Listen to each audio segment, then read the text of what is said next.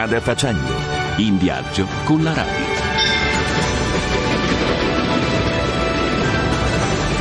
On the road. En voyage. Reisen. Viajando. Strada facendo.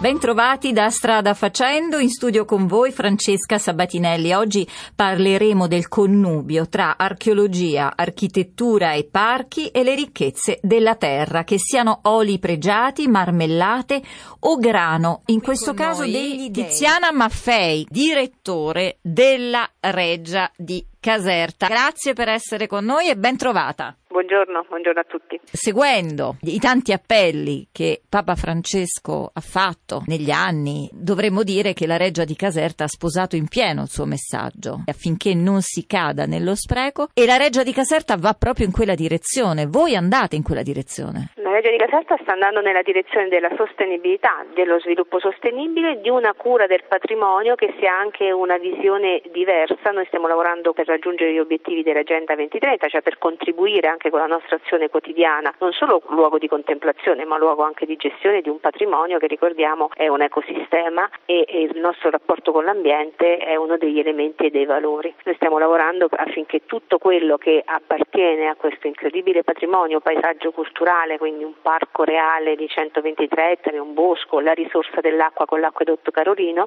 sia gestito in un'ottica di sostenibilità, anche cogliendo occasioni laddove noi abbiamo degli elementi di scarto di rifiuti, quindi ragionando in un'ottica di economia circolare. Quindi come lo avete concretizzato questo discorso? Le nostre sono azioni che si legano tra l'altro all'identità profonda della Regia del Caserta quale luogo di produttività. Nel caso specifico abbiamo delle, dal sistema delle vasche, delle fontane che una volta erano anche produzioni di itticoltura ed è quello che noi porteremo alle serre che erano i luoghi dove venivano coltivate le essenze, ma fino ad arrivare alla produzione delle arance che per noi erano anche un costo nello smaltimento perché dovevamo allantonarle per questioni di decoro e che venivano abbandonate da anni, che invece abbiamo creato una convenzione con la cooperativa EVA, che tra l'altro si occupa di donne vittime della violenza, affinché sia, ci sia una seconda occasione per l'arancia a terra con la creazione, grazie a loro, delle marmellate della regina e tra l'altro per noi è anche importante sostenere questa impresa sociale che si occupa di una seconda vita delle donne che hanno scelto poi di prendere altre strade e soprattutto di trovare una forma di autonomia con il proprio lavoro. Praticamente attraverso appunto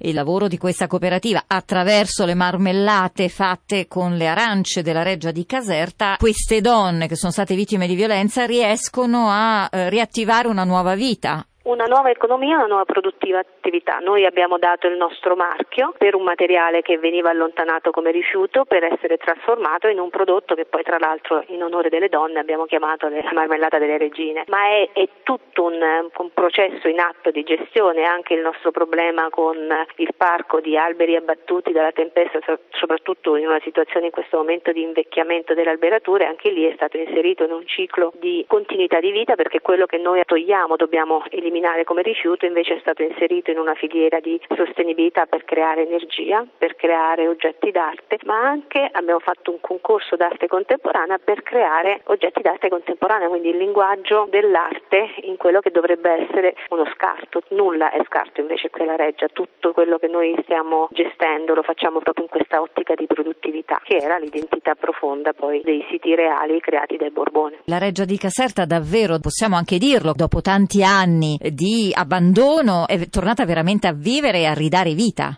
Di Caserta sta vivendo un periodo incredibile di trasformazione con una vita propria, insisto come luogo di contemplazione ma anche di ispirazione. Il grande tema educativo dei musei si sviluppa anche in queste azioni quotidiane, cioè in quello che potrebbe essere un'attività ricreativa di vita in questo luogo, però poi ha sempre delle finalità che vanno oltre. La marmellata è il piacere per il palato, ma in questo caso non solo sono le arance della reggia che da anni non venivano raccolte, per me era un pianto ogni volta vederle a terra, ma anche la vita di chi con amore contribuisce a trasformarlo per il piacere della propria esperienza, un'esperienza culturale a 360 gradi grazie a un lavoro di cura con la comunità, quindi forme di valorizzazione partecipata con forme di innovazione e di sostegno a una produttività locale. Stiamo guardando con tanti